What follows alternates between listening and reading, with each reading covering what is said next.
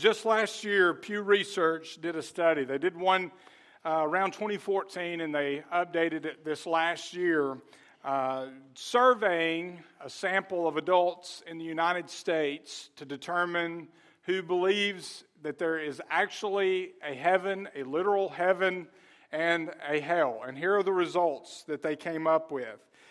Roughly 7 in 10 adults, 73%, believe that there's actually a place, a literal heaven. Less than that, 62% of U.S. adults believe that there is literally a hell where people can go after they die. Interesting, though, that it was defined by most, heaven is defined as a place where people who have led good lives go after they die. If you're good enough, you get to go to heaven. Those who believe in hell say just the opposite, where people who have led bad lives and die without being sorry for what they've done are eternally punished. Some truth to that, I guess, but it gives you an idea of what the majority of our culture believes about heaven and hell. You know, one of the things that Satan, I believe, one of his most effective tools against evangelism, against salvation is convincing people that either there is no such thing as heaven or hell, or convincing them to believe that a good God, a loving God, would never send anyone to hell. So, as long as you try, as long as you're good enough, when it comes time for you to stand before Him after you die, He will show grace and mercy and let you in. Well, that's not what the gospel says. Yes, God is grace, gracious and He is merciful, but He is also just. He has provided a way to be saved. And it's not just by being good enough. And we're going to look today as we continue this series, conclude this series. It's our last week called The End on the End Times. We're going to look at what's going to happen to those who die when the Lord returns, what will happen to them when they face Jesus Christ in, in judgment. We're in this series, The End. It's about the end times, and our theme for this series is End Times Be Encouraged, Live with Expectation. Uh, we have looked at various aspects of the end times, what to expect, what to look for, but most importantly, what we are to be doing as followers of Christ to be prepared for the return of Christ. As His bride, the church, we want to be prepared. We also should want others to be prepared, right? And that's the Great Commission. We are called to go and share the gospel. And the reason is we want others to experience what we've experienced and to be prepared for the day that Christ returns. And no, we know that we can do that. We can be prepared. We can help others be prepared because of this truth. God has given us the information that we need to be prepared for Christ's return and to live faithfully as we wait for his return. That's how we know we will be prepared. We've already seen the judgment seat of Christ, the judgment of the righteous, right? We talked about that. We've seen that we all, even those of us who are saved, will face Jesus Christ. But those of us who are saved, while we will be held accountable for our actions, we are judged to receive eternal rewards, not to determine whether or not we'll go to heaven or hell. Because if we've accepted Christ, we know that our place in heaven is secure. But now, today, we're going to look at another judgment the great white throne of judgment in Revelation chapter 20. Go ahead and turn there if you would in your Bibles. We'll be in Revelation chapter 20 where all of the unbelievers who die without Christ or who are without Christ when he returns will stand before him in judgment. Revelation 20, verses 11 through 15, beginning in verse 11. Then I saw a great white throne and one seated on it. Earth and heaven fled from his presence, and no place was found for them. I also saw the dead, the great and the small, standing before the throne, and books were opened.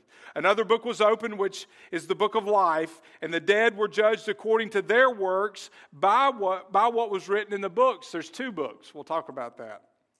Then the sea gave up the dead that were in it, and death and Hades gave up the dead that were in them. Each one was judged according to their works. Death and Hades were thrown into the lake of fire. This is the second death, the lake of fire. And anyone whose name was not found written in the book of life was thrown into the lake of fire. On July the 8th, 1741, Jonathan Edwards preached his most fam- famous sermon, Sinners in the Hands of an Angry God. He held his manuscript so close to his face you couldn't see his face. But the more he preached, the more people grabbed on to the backs of the pews or to their seats. They fell under such great conviction that by the end of his message, people were running down the aisles begging for mercy because of what he was preaching about the destiny of those who die without Christ. Now, this sermon is not going to be quite that intense, okay? Um, I'm not a hellfire and brimstone guy, but this, there's going to be a little bit of hellfire and brimstone today.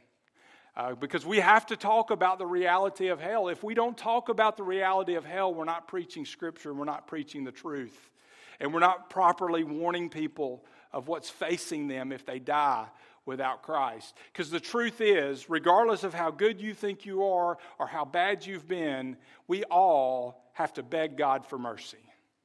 Our only hope in this life and beyond this life is the mercy of God.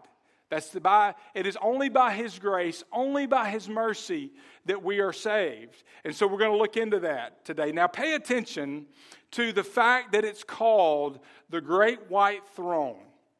It's great because of the rank and dignity of the judge. The size and extent of the judgment. The vast number of people throughout world history, think about that, throughout world history who are going to be judged and the fact that it will seal the eternal destiny of believers and unbelievers. It is white because it displays and emphasizes the infinite purity and righteousness of Jesus Christ, who is the holy judge. And it is a throne because Jesus sits in sovereign majesty, using his authority to sentence those who are lost to eternal punishment. You know, Satan's been very effective at convincing mankind for centuries that God will not punish those who do not believe in him. That a loving God could never do that, would never do that. That's how he convinces so many people to reject Christ. But the truth that lie that Satan tells, the truth of what God will do, is fully exposed in this passage of Scripture in Revelation chapter 20. God is holy. And hear me, He cannot and He will not compromise His standards because He cannot continue to be holy if He does. He will not compromise his standards. He is just, just, and he requires that sin be dealt with one way or the other. Either it's dealt with on the cross, your sin, when you accept Christ and you pay, you accept his payment for your sins, or it will be dealt with at the end of life when you stand before him and are sentenced at the great white throne of judgment. Christ is going to return for his bride. We don't know when. Could be today, could be a hundred years, could be a thousand years from now. We don't know. There will be a judgment seat for the believers, the Bema. There will be a great white throne of judgment for those who are unbelievers. And that we will have the marriage supper of the Lamb for believers. Following that is this other judgment for unbelievers, where God settles the score once and for all. If you want justice, you may not get it in this life, but it will happen here once and for all. Three truths about the judgment day that we're going to look at this morning. The first is this fear and power will be felt by all who are present. Fear and power will be felt by all who are present. The judgment will be a fearful event where the power, think about this, the power of God is going to be on full display.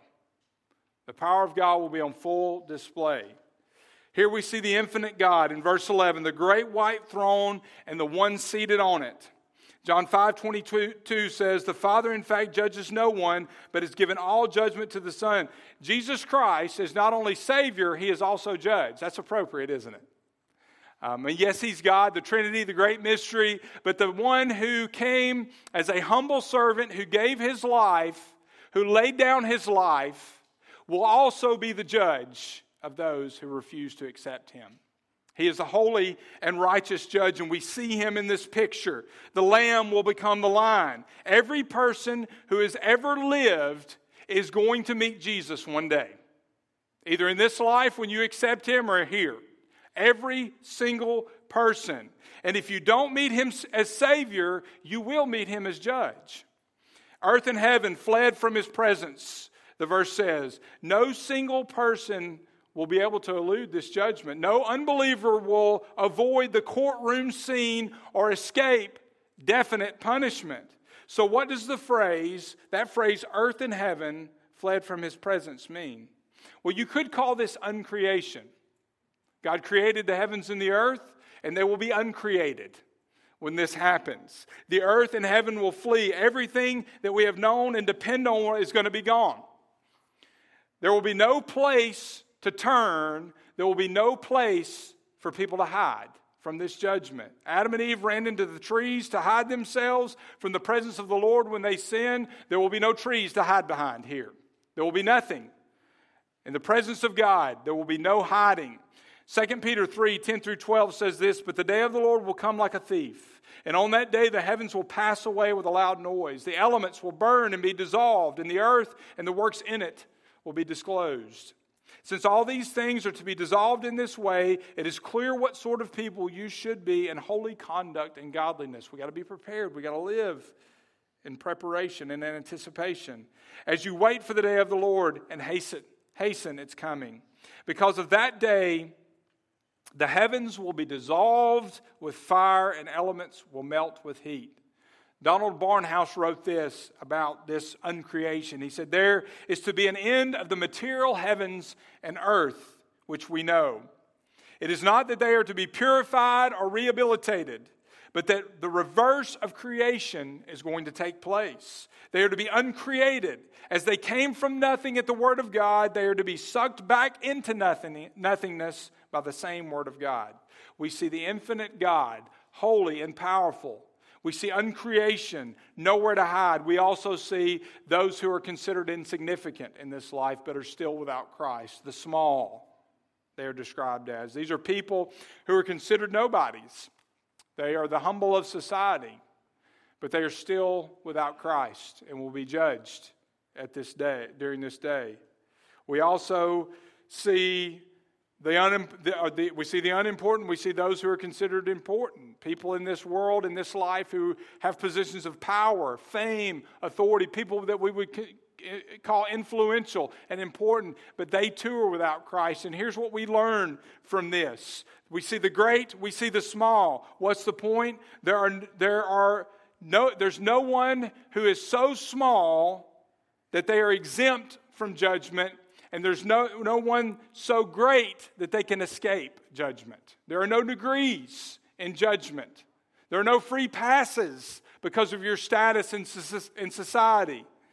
And out of this, you know, I think we can put those who are unsaved into five different groups, five different categories that I think will help us understand not only why people choose to, uh, to not to believe or just are, not choosing anything, which is a choice not to believe, and also how we can approach them, how we can reach them, because that's the point of this to help people understand their need for Christ. One group are those who are just out and out sinners. These are people, and you may, you may not see this very often, but we do see it people who just brazenly, openly defy God, shake their fists at God and say, You have no right to tell me what to do. You, know, you have no right to run my life. I refuse to believe. Or just deny God altogether. There's just out and out sinners defined. We see self righteous people. These are people, this is probably the majority of folks in our world. They think that they are too good to be condemned. They think, hey, if I'm good enough, I'm a good person. You know, I'm a member of the PTA. I serve at the food kitchen. I give to charities. You know, I'm, i even go to church every now and then. I'm a good person. I help people. I'm not mean. I'm not a murderer. I'm not an adulterer. I'm not, you know, I'm not a child abuser. I'm not all of that. Those are the people that are going to hell. I'm not those people. Overall, I am a decent and good person, and there's no way a loving God would ever send me to hell. There are people who have been deceived and think that, hey, as long as when I get to the end of my life, I'm going to add up the score, and as long as I've got more good points than I got bad points, I'm in. But that's not what Scripture teaches, unfortunately. And it describes most of the people in our world. But they, we, they need to realize that there is no one that is so bad that can't be saved. But guess what? There's no one that's so good that they don't need to be saved because we are all sinners. We have all fallen short of God's glory. Proverbs 27 1 tells us about another group, or gives us an example of another group, the procrastinators. It says, Don't boast about tomorrow, for you don't know what a day might bring. You know, there are people who are just, they know they need Jesus. They've been under conviction, but that, I'm going to get my life cleaned up first, which will never happen. Or just not today. I've got some more things that I want to do before I give my life to Christ. I'll, I'll do it tomorrow. I'll do it when I get older. They're just procrastinating. They don't want to give their hearts to Christ when they have the chance. But I want to hear, listen, hear me from the bottom of my heart. In the name of the Lord Jesus Christ, if you are procrastinating, stop. Give your heart to Jesus while you still have a chance, because you may not have another. And I don't say that to scare you. I just say I've been a pastor too long. I've seen too many people's lives end, and it, guess what? It's never, even when it's expected, it's not expected when it happens. You just don't know. And if Jesus Christ is calling you into a saving relationship today and you are resisting for whatever reason, give up and give your life over to Him and experience the salvation, the security, the comfort, the purpose, the hope that can only come through a relationship with Jesus Christ. 2 Corinthians 6 2 says, For he says, At an acceptable time I'll listen to you, and in the day of salvation I helped you. See, now now is the acceptable time. Now is the day of salvation. Not tomorrow, not the next day, not two years from now. If God is calling you, now is the acceptable time for salvation. Psalm 95, verse 7 and 8 says, For he is our God, and we are the people of his pasture, the sheep under his care. Today, if you hear his voice, do not harden your hearts at Meribah, as the day on the day, that day uh, at Massah in the wilderness. Don't harden your hearts. You know, someone, and I don't know where this came from, but I found it in my studies. Someone said that the heartbeat of an unsaved person is a muffled drum beat beating a funeral march to the grave. Each, each beat is a step closer. And when your heart's going to stop beating one day, I mean, it just is. And when it does, if you don't know Jesus, you will go to hell. You will be separated from God for all of eternity. And none of us who are saved want that. And if you are complacent in that, then there's something wrong with your salvation. because there are people who are dying. And if they are not saved, they will be separated from God for all of eternity. And that's not unloving, that's not uncaring. The fact that anybody would tell you that shows just how much they care because they don't want you to spend eternity without Jesus Christ. There are also unsaved church members. Surprise, surprise. There are those who sit in the pews or the chairs, as it is here, every week.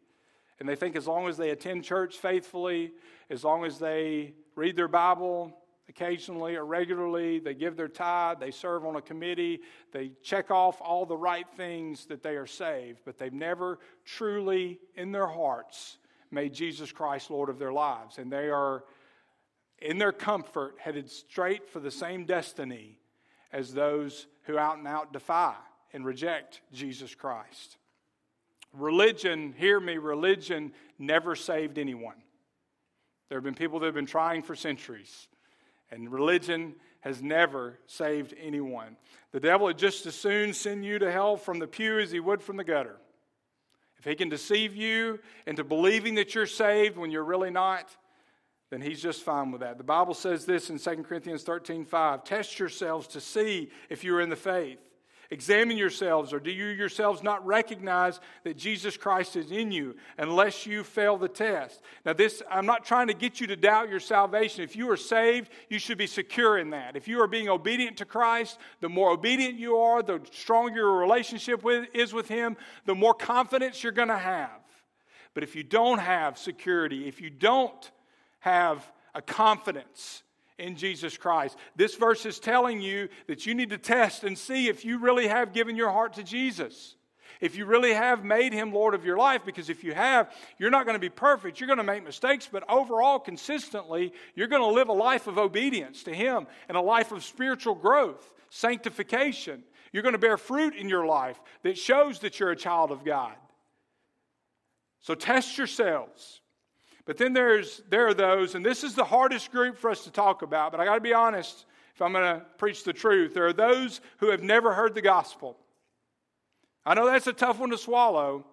And I've known people that are godly people that believe with all of their hearts that God will show them special grace, but the sad truth is that is not what Scripture teaches, which shows how desperate, how important it is that we take the gospel to the nations while we still have, chance, have time.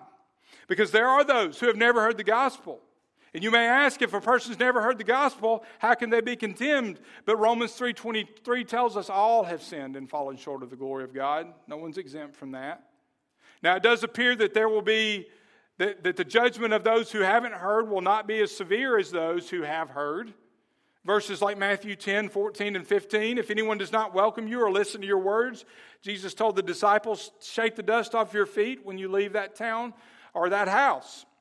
Truly, I tell you, it will be more tolerable in the day of judgment uh, for the land of Sodom and Gomorrah than for that town. Some people have never heard the gospel of Christ. God, it appears that He will deal with them in a unique way. There's going to be degrees of judgment. Just like there are rewards for the saved, there are going to be degrees for those who are unsaved. Luke 12, 47 and 48. That servant who knew the master's will and didn't prepare himself or do it will be severely beaten. But the one who did not know and did what deserved punishment will receive, receive a light beating. From everyone who has been given much, much will be required, and from the one who has been entrusted with much, even more will be expected.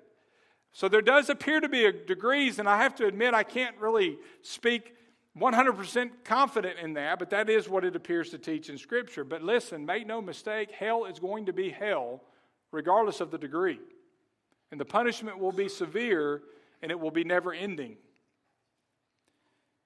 And this truth, if it's true that when a believer dies, he or she is more alive than they have ever been, then it's also true when an unbeliever dies, he or she is more dead than they have ever been. And I don't mean dead, cease to exist, unconscious, unaware. I mean eternal death, eternal punishment, suffering.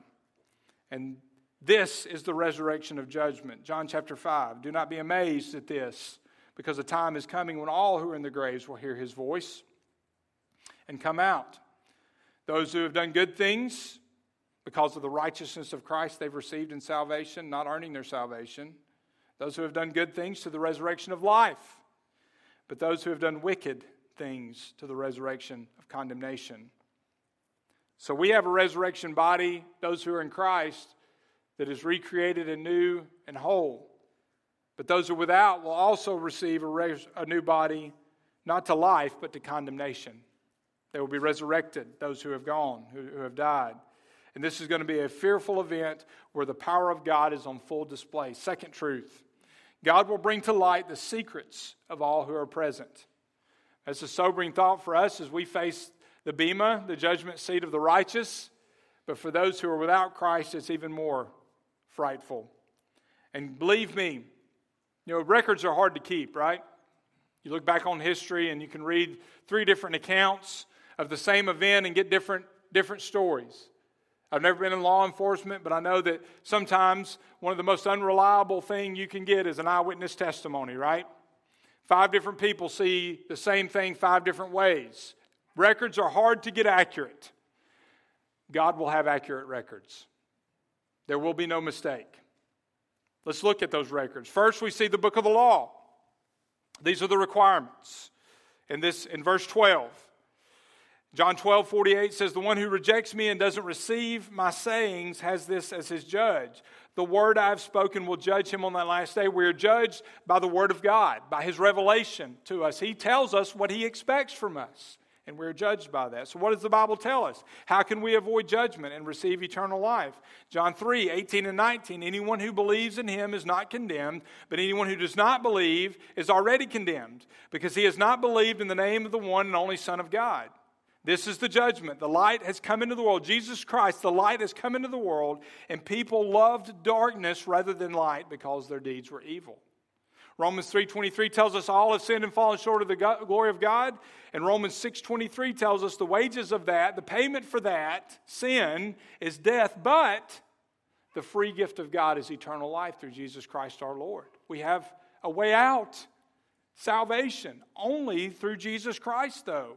John 3 3, truly I tell you, unless someone is born again, he cannot see the kingdom of God. How are you born again? Well, it's only through Christ. He is the key. There is no other way. Not being good enough, not a different path or a different religion, only through Jesus Christ. And see, what kills me, what gets me about believing that there are many paths to God or that, that, that you can be good enough or whatever is that life just doesn't work that way. You know, things work a certain way. If you're trying to do something specific, you have to do it the right way to make it happen. Something as simple as unlocking a door. Now think about this. I brought several keys with me. These are my just my regular car keys. On this, I have my truck key. I have um, the house key. I've got another key that I don't really know what it is right now. I think it's a church key. Here's a church key. Here is a church key. Here's another church key. Uh, I believe still yet another one, and then another key that I'm not sure. Maybe my back door. I don't know.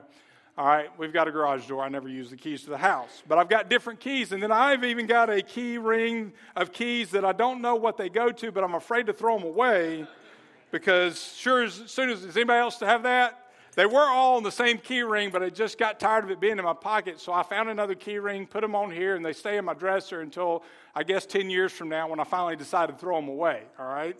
So I've got all these keys that go to different things. Now think about this for a moment. All right? Let's say I get into my truck and I want to go somewhere, but I don't have my truck key, but let's say I have the church key. How, how lucky or how much luck am I going to have starting my truck? Zero. I mean, I could really crank down on it, but what's going to happen? I'm going to break it. Some of you, including myself, not in my truck, but know that from personal experience, right? Trying to unlock a door with maybe this key will work, right? I don't have the key, and you end up breaking it off. I mean, the opposite's true. Let's say, you know, I open a, all of our doors are on a key card now, but just stick with me for the illustration, okay? Let's say I walk up to a door at the church and I don't have my church key, but I figure, hey, my house key, maybe that'll work. I can take my house key. Well, it's not going to work, right? This simple truth that we all live by every day certain keys open certain things. You can't open one door with the wrong key. You got to have the right key. And if you want to get into heaven, just any key is not going to work. You have to trust and put your faith in Jesus Christ. He says it himself. He says, I'm the way, the truth, and the life. No man gets to the Father except by me. That's not exclusion. That's not unloving. That's not uncaring. That's not unaccepting. That is the biblical truth. And, and the reason we want you to know that if you don't know Jesus is because we want you to go to heaven. And you have to believe. He's the only way. Only the God of the universe, the one and only true God, could provide a way of salvation, which means He chose to do it. Only He could do it through His Son because only He could live a perfect life. Only He could pay the price for the sins of the world. Only He could get, lay down His life, a sufficient sacrifice for all sins. And so only He is the way to heaven, but He invites you to come. He's not excluding you, He's inviting you into a relationship with Him and into eternity with Him in heaven. Jesus is the key to heaven. We also see the book of the lost, sort of God's response to those who do not believe. The deeds uh, were judged, the deed were judged according to their works by what was written in the books. Think about it this way. So there's the book of life, this is the book of the lost. There's another book. It's kind of like a biography, which brings us to a sobering truth for all of us. God has your life recorded in his book. Not a thing about your life has escaped his knowledge. And one of these days, you will face his accounting of your life. Everything. Ecclesiastes 12 14 says, For God will bring every act, not just a few, but every act to judgment, including every hidden thing, whether good or evil. On Judgment Day, skeletons are going to come out of closets. Things that your mom didn't know, that your dad didn't know, that your wife didn't know, that your husband didn't know, that your kids didn't know, that no one knew. Everything is going to be laid out in the open before the throne of God. Every single act that I've performed in this world, on this earth, is going to be laid out in the open. Works, verse 12, what's been done. It's a record of unbelievers' works. You know, in the context of Matthew chapter 7, it's the Sermon on the Mount. Jesus is talking about being a true disciple, and then he says this in verse 21 Not everyone who says to me, Lord, Lord, will enter the kingdom of heaven, but only those who, the only one who does the will of my Father in heaven. The only way we can do the will of God truly is if he's living in us and through us, if we're saved. On that day, many will say to me, Lord, Lord, didn't we prophesy in your name, drive out demons in your name, and do miracles in your name? And then I will announce to them, I never knew you. Depart from me you lawbreakers. Jesus will acknowledge your works. He doesn't deny that they did those things, right? He will acknowledge your works. The only problem is that our works are just not enough to save us. There's nothing we can do to make ourselves righteous. Ephesians 2 8 tells us you are saved by grace through faith, not from yourselves. It's a gift from God. You can't earn a gift. It's not a gift if you earn it, it's payment. It's a gift by his grace. And there will be no excuse for unbelief. Why? Romans 1:20. For his invisible attributes, his eternal power, his divine nature have been clearly seen since the creation of the world, being understood through what he has made. As a result, people are without excuse. And then we see the book of life here as well in verse 12. That represents redemption. This is a list made up of those who settled out of court. I don't know about you, but I'm glad I settled out of court when I read about this great white throne, right? These are those who settled out of court. They pleaded guilty to God's charges. God, I agree. I'm guilty. I've sinned. I've done things wrong. I'm pleading guilty. I'm throwing myself at the mercy of the court. But the glory is, the wonderful thing is, those people receive a pardon from God through the blood of Jesus Christ and his resurrection. And then after the record is reviewed, we see God's retribution in verse 13. Then the sea gave up the dead that were in it. The death and Hades gave up the dead that were in them. Each one was judged according to their works. Death and Hades are going to deliver up the dead. Earth will open its graves to give up the dead. The sea will open. Anywhere anybody's died is going to open up, and the dead will rise. The dead will be given up. There's a distinction here in verse 13. You see death and you see Hades. Death is the place of the body, Hades is the place of the soul at this point for those who die without Christ. And we need to understand, we need to understand at this point that death has the body, Hades has the soul. We've already seen when a child of God dies, he goes immediately into paradise, right? In 2 Corinthians 5:18 we are confident, pleased rather, that to be absent from the body is to be present with the Lord. Jesus said to the thief on the cross who repented, He said, Today you will be with me in paradise. So those who are in Christ, when they die, their soul goes in eh, immediately to be with Jesus while their body stays in the grave. Well, those who die without Christ, their body goes to the grave or wherever they are buried, and their soul goes immediately to Hades. It's like a jail cell. It's like if you were arrested, you go to county jail while you await your trial. And then if you're guilty, you're tried and convicted, and then you go to the penitentiary, right? So Hades is kind of like county jail, but a lot worse. You're waiting on your trial, and one day you will stand trial before Jesus Christ. A person who dies without Christ his Savior, goes immediately to this place of punishment that is Hades. In Luke 16, Jesus gives us a picture of this with the rich man and the beggar Lazarus. Luke 16, 23 and 24. And being in torment in Hades, he looked up and he saw Abraham uh, a long way off. Lazarus is in Hades. He looks up, he sees Abraham. This isn't to develop a theology on what you can see from heaven and hell, but we do catch a glimpse here of what it's going to be like, all right? Father Abraham, he called out, Have mercy on me and send Lazarus to dip the tip of his finger in water and cool my tongue because I'm in agony in this flame. It gives us a glimpse into what this holding cell is going to be like. The Greek word here in this passage, Hades, is different from the word that's translated lake of fire that we see here in just a few verses. Hades is more like that, that, that jail, it's a place of punishment, it's a holding place. The lake of fire is the permanent place, the penitentiary of punishment. And these dead are called out by God's power. You know, just before his death, actor W.C. Fields, he was in the hospital, and a friend of his came to, to, to see him, and he was thumbing through a Bible, which he was not religious, he never did, and his friend was surprised to see this, and he asked him, he said, he said, What are you doing? Why are you looking through the Bible? And he said, I'm looking for loopholes. The reality is, though, there's no loophole. There's one way through Jesus Christ, and that's it. He's the way, He's the truth. Acts 17:31 because he has set a day when he's going to judge the world in righteousness by the man he has appointed.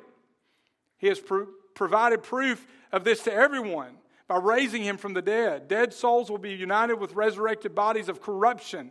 Now contrast this with what we talked about in the resurrection of the righteous. Revelation 20 verse 6, blessed and holy is the one who shares in the first resurrection. The second death has no power over them. But they will there will be priests of God and of Christ, and they will reign with him for a thousand years. The souls of those who have died without Christ and gone to Hades will be physical, physically returned to stand trial. But there's going to be a notable difference in this resurrection than in the resurrection of the righteous. Some specific things that we see that are absent in this resurrection. One is there's no blowing of the trumpet, there is no voice of the archangel. There's no white robe, and there's no comforting of each other.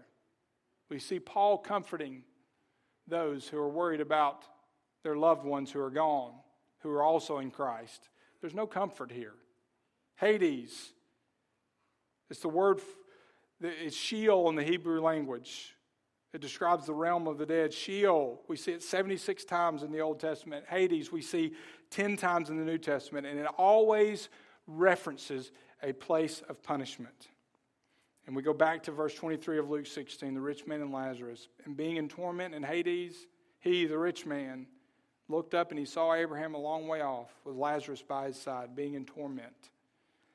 The unsaved dead are kept there pending their sentencing of hell, which is the lake of fire. And that leads to the third truth.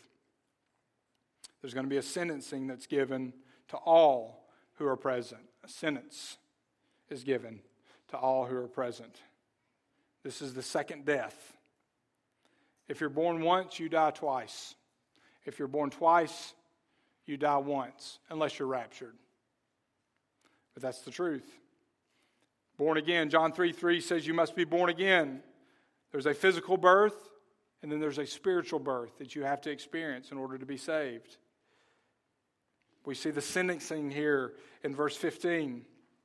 Satan and all the lost are going to be cast into the lake of fire, Gehenna. In Jesus' day, it was the site of Jerusalem's garbage dump. And that's the picture that's being conjured up here a garbage dump. dump. The judgment's going to be severe. God is going to judge not by what Jesus did on the cross, but by your works. And none of us are righteous. Our righteous works are filthy rags. No works are good enough. He will not judge according to his grace and mercy. Here's the glorious truth if you want mercy, you can have it. If you want grace, you can have it, but you have to have it now because you won't get it there. The time for mercy and grace will be done. God is gracious. He's merciful. He's long suffering. Folks, it's been over 2,000 years. He's patient. But grace and mercy one day will no longer be available. The judgment will be severe. Don't think you're going to be able to throw yourself at the mercy of the court here. That time will have passed. There are three parts to every trial. You see the evidence presented by both sides. James 4:17 says it's a sin to know good and not yet do it. All of your sins are going to be the evidence presented against you. You'll have a chance to make your defense. But here's the thing there's not going to be any excuses. No excuses like I didn't know what church to attend. Baptist, Methodist, Catholic, Presbyterian, Lutheran. No excuses. Because God said, I didn't, God, God didn't say believe in a church, He said believe in my son Jesus. Church is important, don't get me wrong. We all should be contributing members. We can't fulfill our purpose unless we're a part of a church family. But salvation is not about joining a church, it's about putting your faith in Christ. Maybe you'll say, I didn't want to be like the hypocrites in church. And God's going to say, I didn't say trust in yourself, I said trust in me. Because guess what? We're all hypocrites. Maybe some more than others, okay? I'll grant you that. But none of us are perfect. And if you, have heard this said, if you find a perfect church, don't, don't join it because you'll mess it up. None of us are perfect. What defense are you going to give? There's nothing that we will be able to say at this judgment, the throne of God, when we in this life have rejected the outstretched, nail scarred hands of a loving, merciful Savior who's offering eternal life. There will be no excuse good enough to escape this judgment.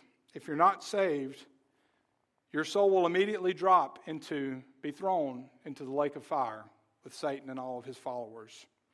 Revelation 20, verse 15 says, Anyone whose name was not found written in the book of life was thrown into the lake of fire. Only 62% believe there's a place called hell, and the way that they believe you get there, the majority of them, is so very skewed. Someone asked a preacher, Do you really believe in hell? If so, tell me where it is. And the preacher said, Hell is at the end of a Christless life. I would add it's also the beginning of a Christless eternity. Now I need somebody to help me. Gracie, will you help me? Thank you. Gracie's worked hard this week, so I'm going to work a little harder. I've got a big tape measure here. I may need one more volunteer. Let's see. Andrew, would you come help me? Andrew and I, uh, either Andrew, it doesn't matter. Y'all flip a coin. I didn't see the other Andrew. I tell you what, come on, Andrew. I'll take three people. I'll let you do. You guys can do this, and I'll stand back and watch. All right.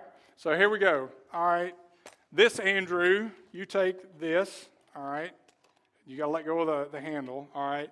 All right. Gracie, you stand in the middle. Andrew Cook, you take this and pull it out. Okay. All right. You let go of the. Yeah. Just let it spin. All right. Andrew Taylor, walk down to the end of the stage in front of the piano. Andrew Cook, walk that way, okay?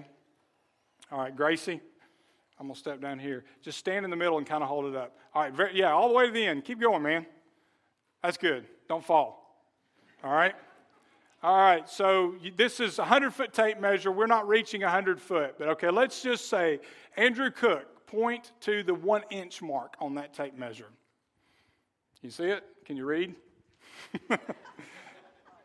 you find it? Just right about there, just approximate, okay? That's the one inch mark. Let's say that mark represents 100 years. And let's say you're lucky enough to live for 100 years. Most of us are not going to live that long, right? Some people do. I had a member of church I pastored in Scottsboro that lived to be, I think, 105, 104, which is amazing. But let's say that's your life, and the rest of this tape measure represents eternity. The only thing is, if it's true then Andrew Taylor would have to keep walking and walking and walking, climb out the window and keep going. Don't do that. But he would have to, all right? Just go, keep going and going and going. That's eternity. Now think about that in perspective. Point to it again, Andrew. 100 years, eternity. You're lucky enough to live 100 years, that means you've got 100 years to prepare for that. And what if you waste that 100 years? What if you know, th- we all know this is coming, and what if you waste the years that God gives you on earth? Number one, what if you waste it by not accepting Jesus Christ as your Lord and Savior? Because that's the only way you're going to be prepared for this. But what if you are a child of God and you waste that hundred years because you're not telling other people about what's coming? You're wasting that time by not sharing what you have learned not growing in your faith, not maturing in Christ, not growing in your relationship to Christ. Think about that. Life is a drop in the bucket. It's, pardon the expression, but it's spit in the ocean compared to eternity. How could we not spend time thinking about how we're using that short, short time that God has given us on earth. We need to be prepared. All right, guys, see if you can roll it up, man. Takes just a second. They're going to get this. Thank you guys so much for helping out. The two Andrews and Gracie. Y'all give them a hand while they're rolling this up. Here you go, man. I'll get the rest of it. it. Yeah, I get it. Feel like I'm fishing. All right. Preparation, preparing for eternity. What does God have to, God's word have to say about this as we finish up? Romans 5 9. Only one way to avoid the terrifying reality of hell. How much more then, since we have now been justified by his blood, will we be saved through him from wrath? John 3:16 For God so loved the world that he gave his one and only son that whoever believes in him will not perish but have eternal life. You can have eternal life through Jesus Christ. Romans 10 9. How do you receive Christ? If you confess with your mouth that Jesus is Lord and believe in your heart that God raised him from the dead, you will be saved. One believes with his heart, resulting in righteousness, and one confesses with the mouth, resulting in salvation. And then Romans 10 13. Everyone, everyone who calls on the name of the Lord will be saved. Your sin can be buried at the grave of God's forgetfulness. He will forget it as far as the east is from the west. Never, ever to be counted against you. You can avoid the great white throne of judgment that we've talked about this morning. You can have grace, you can have mercy, you can have forgiveness from God, but you have to have it now because you will not receive it there. The end times are coming. I mean, I don't know if it's now, if we're in them now. I don't know if it's going to be 100 years from now. I don't know if it's going to be 1,000 years from now. We shouldn't fret. We shouldn't run and hide. We shouldn't worry. We shouldn't become obsessed. But we really should be prepared because they are coming. We know this. We need to be prepared by accepting Jesus, by loving Jesus, by serving Jesus, and by sharing the gospel with those who need Jesus. Because the reality is, we have a tendency to get distracted. You know, we spent the last week, nine days, in Ecuador. Most of those days we spent at the Education Center where Dan and Gina are working with kids who age, range from age 1 to 14, 19, I think was the oldest teenager there. Their goal is to reach these people with, with the gospel, these kids. But their goal is also to give them an education. Most of them don't make it past, was the second or third grade, something like that. They live on the streets.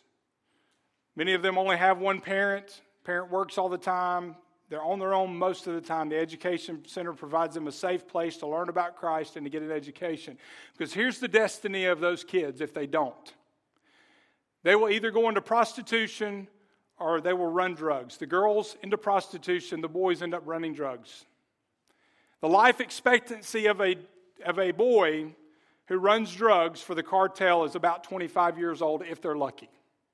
That's their future. I experienced a lot of things in my the past 2 years being there. This week I was I came home with an amazing sense of urgency when it comes to the gospel. Because that place they are urgent. Dan, Gina, the, those that work with them, there's an urgency because they know if they don't get these kids, they're gone. Now, that's dramatic, it's extreme. Think about all those categories of unbelievers that I went through just a few moments ago. How many of those people do you know in your life? How many of those people are driving down this road right now as we're in here? I can see the cars going by. I've already counted five. How many of those people do we work with?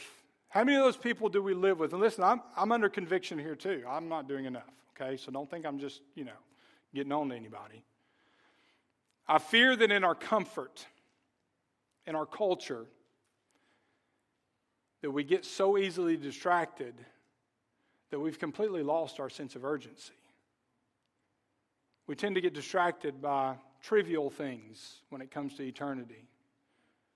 Whatever is going on in our lives.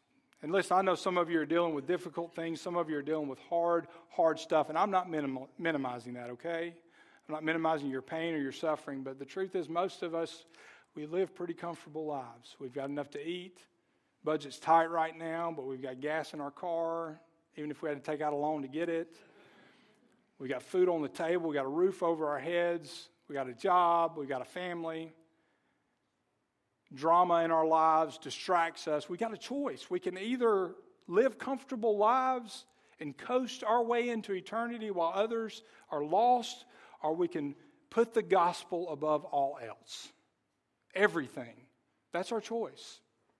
I pray, I pray that the reality of the end will produce urgency and preparation on the part of believers in the present. Let's pray together.